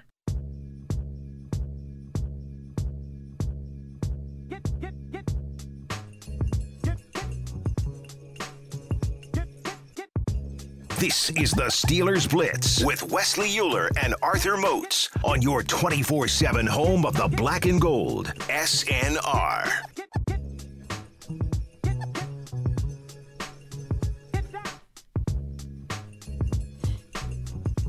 embracing debate here on the program on a Monday after a fantastic, just a oh, what a wild card weekend. You gotta love it. I don't know about you, Arthur Motes, but man, I needed a cigarette after all those games. Ah! I like it. uh, the comments that I wanted to get to about a uh, Steeler free agent who looks ready to find a new team. That is What from- was Bud? Bud said something. That's what you should have said at the end of the segment. There, Who we said would something? have really had everybody waiting on pens nah, and we needles. ain't doing that today. Uh, former first round pick Artie Burns looks like he is ready to move on. He told Jacob Klinger of PennLive.com, I got to get to another team and do what I got to do for sure, for sure. Uh, that makes sense to me, right, Mozi? The the Steelers are now, you look at defensive back almost as a position of strength. Uh, how quickly that changed from, from the years of past. You got Hayden, you got Nelson, and you got Hilton, and you got Sensabaugh, and you drafted a third round pick in Justin Lane last year it, it makes sense that Artie Burns would want, you know, a second shot, a clean slate, a new opportunity somewhere else, and, and I hope he gets it. Yeah, without a doubt, man. That's one of my old locker mates, so I'm always going to be a little biased towards him. But I could totally understand that thought process, man. Sometimes a change of scenery is good. A lot of team, a lot of people struggle sometimes if they go to a situation that doesn't work out for them and they're stuck in it for a couple of years due to their contracts and things like that. And you also have to remember when you're drafted, you don't get the say so of where you go. You don't you don't get that opportunity. So you got to think for Artie. I mean, he he's went through some positional coach changes as well, Yeah. from Cornell Lake to Bradley, who's back there now, and then also was uh, Terrell Austin. So it's a lot of change for him, and it just didn't work out. It's nothing against it. There's nothing wrong with it. I think at this level, you're allowed to be a professional and say, you know what, this isn't working out. Let me go see where else is available, and he's going to get that opportunity. And a guy that we just talked about, Shaq Barrett, a very similar situation. Absolutely. A guy I who mean- was selected by the Broncos, couldn't break into the lineup. He goes somewhere else and he has a lot of success. And Well, no, that's a- no, no. Remember, he wasn't selected by the Broncos in his situation. Oh, wait, that's right. Yeah, he, was. was. uh, he was the undrafted free agent. Sha- right. uh, Shane Ray was the guy who was drafted. That's right. But once he was there, and they ended up signing him to an extension. That kind of was how it played out. But it got to the point where he needed a new change scenery because they draft Bradley Chubb, him and Von Miller. He knew he wasn't going to get that opportunity. Sometimes the change of scenery is good, and in this No doubt. situation, it, it's it worked out for Shaq. It might work out for Artie. I mean, you could go down the list of players who switched teams throughout their excuse me throughout their career. I've switched teams as well. I mean, coming from Buffalo to Yeah. Pittsburgh, I mean, it worked out great for me. Look what happened to Al Villanueva. Yeah, he's Other another teams one. were tr- in this league were trying to use him as a defensive lineman. He Yeah. comes to the Steelers, and all of a sudden, new slate, new set of coaches, new set of eyeballs. Absolutely. It's a starting left tackle in this league. Yeah, not, nothing against any part of the organization or fan base and stuff like that, but sometimes a change is good. Sometimes a reset is good because right now everybody has their predetermined notions and opinions on Artie in Pittsburgh. Regardless if he comes in and plays well or not, you're gonna as soon as Artie comes on the field, your antennas go up. You're thinking this. You have an opinion about that. Yeah. Anything that's going to be said about him, you have an opinion. Anything that's done around him that may look questionable, you're putting the blame on him. We saw that last year It's a with the cli- Patriots. it's a game. cliche, but it's true. You only get one chance at a first impression. Right. So for him, I mean, going somewhere different, regardless of where it's at, that could benefit him drastically. Let's go to the twitter.com here, Mozi, as we wrap up the show. The lit one, Rebecca, Lit, lit, lit. said defensive player. She's voting for TJ Watt for show because I be- bleed black and gold. But she said we definitely win the award hands down for best radio show. Hey, there we go. Now See, we're she's talking. not biased. Now She- we're she- talking. She's one of our 12 people that listen. do they you know there's the golden globes and there's the academy awards Mm-hmm. and there's the sag awards which you know i get to vote on no big deal S- Same here. jacob's looking at me yeah i'm, You don't get to I'm, vote. I'm a member of sag jacob jacob, Jacob, you're not a member? didn't know this Wow, Jacob, get with the team, man. You get free DVDs and everything, bro. Come on, Jacob. Come on, man. Now, I mean, you got to pay those dues every year, which aren't cheap. Yeah, that but sucks. There are some nice fringe benefits. There are, there are. Uh, you got the Grammy Awards for music. Yeah. You got the Billboard Award. You got the MTV. you got where's the our, SBs. We're kind of like the Where's SBs. our radio awards? You know, We got the Writers Guild Awards. Everybody gets an award. Uh, iHeartRadio has the podcast awards now. Jeez. Where's the NFL Radio Awards? We're going to start our own award show. That's right. Yep. Here, here it is right now. All right. Let's do it. Welcome back to the 2020 Best in Radio show. And the winner for best sports show. Drum roll, please. Let me open up the envelope. Euler and Moats. Ah. Steelers Nation Radio. Congratulations. Wow, I never thought we'd make it this far. Man, it was, it was a lot of competition. Oh, I want to thank my mom. Oh. I thank my dad. I want to thank Mozi's mom. I want to thank my cousin's cousin. I want to thank my agent that I don't have. Yeah. Wow. I wanna- all, all the hard work, the sacrifice. I want to thank my God, your God, His God. Buddha's God. Nobody believed in us. Nobody believed in us. They thought we were too old. We were too washed up. Mm-hmm. And I just want to say, tip your waitresses. thank you, thank you, thank, you. Thank The special edition, oh, the special edition award-winning version of the Euler Emotes program can be heard at this time Wednesday at noon. you. Yes. Uh, King Dusty, our buddy, asks uh, he or he says James Conner is his bounce back candidate, but do you think he has any trade value? Uh, no. Hmm. I don't think running backs in general in this league have a ton of trade value, particularly one that has been injured and one that is coming to the end of his contract's Yes. status. Very true. Um, in terms of yeah, teams valuing that from a productivity standpoint, sure, but from a contractual standpoint, they they would much rather just Right. wait or just draft somebody younger. That they're going to have on a rookie deal Yeah. for four years. Absolutely, because you know if you trade for James, then you're kind of sending a message to him that you want to extend him once you get him to your organization. But like I said, with running backs, man, and the injuries, it's just yeah, it's hard to value them in that same vein now. Tyler asks, do you think the Steelers would look at Bruce Gradkowski as a quarterback coach? Friend of the radio Bruce! station, Bruce Gradkowski, comes on with Tunch Former and Wolf. teammate, that's the homie. Yeah, man. Do you think he has any interest in? Uh, I mean, I, I don't- think he does, right? Being a quarterback coach. Well, see, I don't know the interest level that he might have in being a quarterback's coach. Hmm. I mean, he's very, very knowledgeable and in depth in terms of his breakdowns that he does. I think it was with uh, Pro Football Focus Yes. and everything like that. I mean, top of the notch. But you have to, the thing that you always have to ask former players in that regard is would he want to go back to the amount of hours and time away from his family? He has young kids. Those are all the And things you've talked that- about that too. Yes, when people absolutely. have asked you, and if you that's ever one thought of my about main coaching. reasons why I I'm not going to do that because It's more the of an amount of investment time, than being a player. absolutely, and especially with young kids, you've already missed out on so much playing. Now you just take it to a whole another level. So that's the thing when you talk about that potential with Bruce, you have to factor in would he be willing to do that? I mean, does he have the ability? Without a doubt. I mean, Charlie Batch is another one. I mean, if you really want to talk about it, these guys excel in that department. But the Mm-hmm. It's like the- what you talked about. Why Ben used to come to the sideline right, and love he's having asking those Charlie, guys because yes. what would you see on he's that asking, play? Charlie, he's asking Bruce, hey, what did you see? Uh, where was How the would you read safety that? lining up? Right. And what was the read in the slot there? Absolutely, those guys can can can break it down with the best and educate them. But in terms of the amount of time that takes that it takes to be committed to that, that's the conversation that you'd have to have with Bruce in that regard. Thrash says he's excited to watch the Super Bowl for the first time in three years now that the Patriots for sure won't be in it. He Mm. sounds like you. Unless it's like a bummy Super Bowl. Although, I mean, yeah, man, listen, everybody. Patriots out, check. Sean Payton and those whiny Mm. Saints out, check. Now, there's still one more left on the list. I mean, my question is this though: Would you watch a Super Bowl if it was like, I don't know, the Titans versus the Vikings? Uh, I would rather watch the Super Bowl be Titans versus Vikings than the Vikings versus the other team that wears purple. All I'm saying is, I, I probably wouldn't watch Titans Vikings. Listen, I don't know about you guys. that are gonna not watch the Super Bowl. I'm gonna watch the Super Bowl every single year. I don't care if it's the uh, the South Fayette Lions against the Mars Fighting Planets. I'm watching the Super Bowl. The, South Fayette was win that. You already know that. Don't you be talking about my Mars boys like that? Always taking shots. You know Don't you that. be talking about? I mean, it could be North Dakota State against JMU for the Super Bowl. I'm still gonna watch. Well, I mean, who wouldn't want to watch JMU? We're playing in prime time this Saturday. What about you guys? Uh, the basketball team plays uh, at one Oh, it's, o'clock. it's and they- not basketball season yet. Some of us are still playing football. I'm Listen, sorry. You know, we had this conversation. Some of us went to schools where they play football in January. Mm-hmm.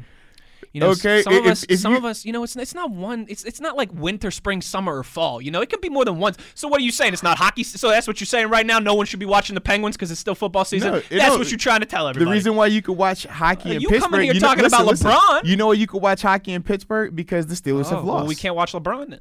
No, you can watch LeBron. We can't watch LeBron during You Steelers can watch season. LeBron. It's still Steel- football. it's- Steelers season's over. I got to break you some news. It Is could be Steelers more than one over? season. at Is once. Steelers season over? Yeah, but football season isn't over. We're still doing a show. Wh- West Virginia been over. West Virginia was over before Christmas. yeah, we still went one and zero in the Euler and Moats Bowl this year. You're right, man. Hey, like I said, man, just just just keep enjoying the show. All right, just keep enjoying us. It could be more than one season at Listen, once. It could be listen. football season. It could be basketball season. It could be Listen, Christmas season. I, I It could understand. be- I understand why you want to hop on basketball. You know what season it is because my team's ranked 16th in the Yeah, country. and because your football team is trash in the country. Listen, you got to trust the climb, baby. So why is it that y'all get a new coach and just trust the clown? We get a new coach. and We're playing for a national championship this year. How many dudes did you lose to the NFL draft last season? All I'm saying is every year we've had a new coach. We go to the next championship. What more do you want from us? You've had a new coach every year, every single year. So literally, we had a uh, let's see, new coach this year playing for Natty. Two, uh, three years ago, when we had his first year, You we like won the Oklahoma- Natty. You like Oklahoma? You just like Yeah. Riley comes in, you skip a beat. Absolutely. Yeah, we get a new coach. We go to the national championship. That's what we do. All right. Listen, we're not Ohio State or Alabama. We can't. Or WVU, JMU. WVU can't lose six guys to the NFL and just keep rolling forward the next season. All right, it's gonna take a little time We, to we build lost a it back couple up. guys. We got a couple guys in the li- in the league that, that left from last year's Six class. of them thing. We good. Six of them thing. We got some draft picks. That'll do it for today's show. We had some fun. We're always having some fun. Always. It's because the Patriots lost, man. It's always hey, made we're the show talking better. about what season it is now. You know what? It's video game season.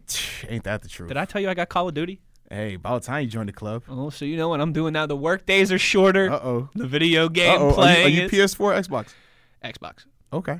All right. And you know what? We got no show tomorrow. You I'm gonna know what have that to- means? I'm gonna have to come holler at you. you know what then. that means tomorrow? Your boy's finally going to see Star Wars tomorrow. Let's go! Let's go! about time. It's video game, it's TV show, it's movie season. About time.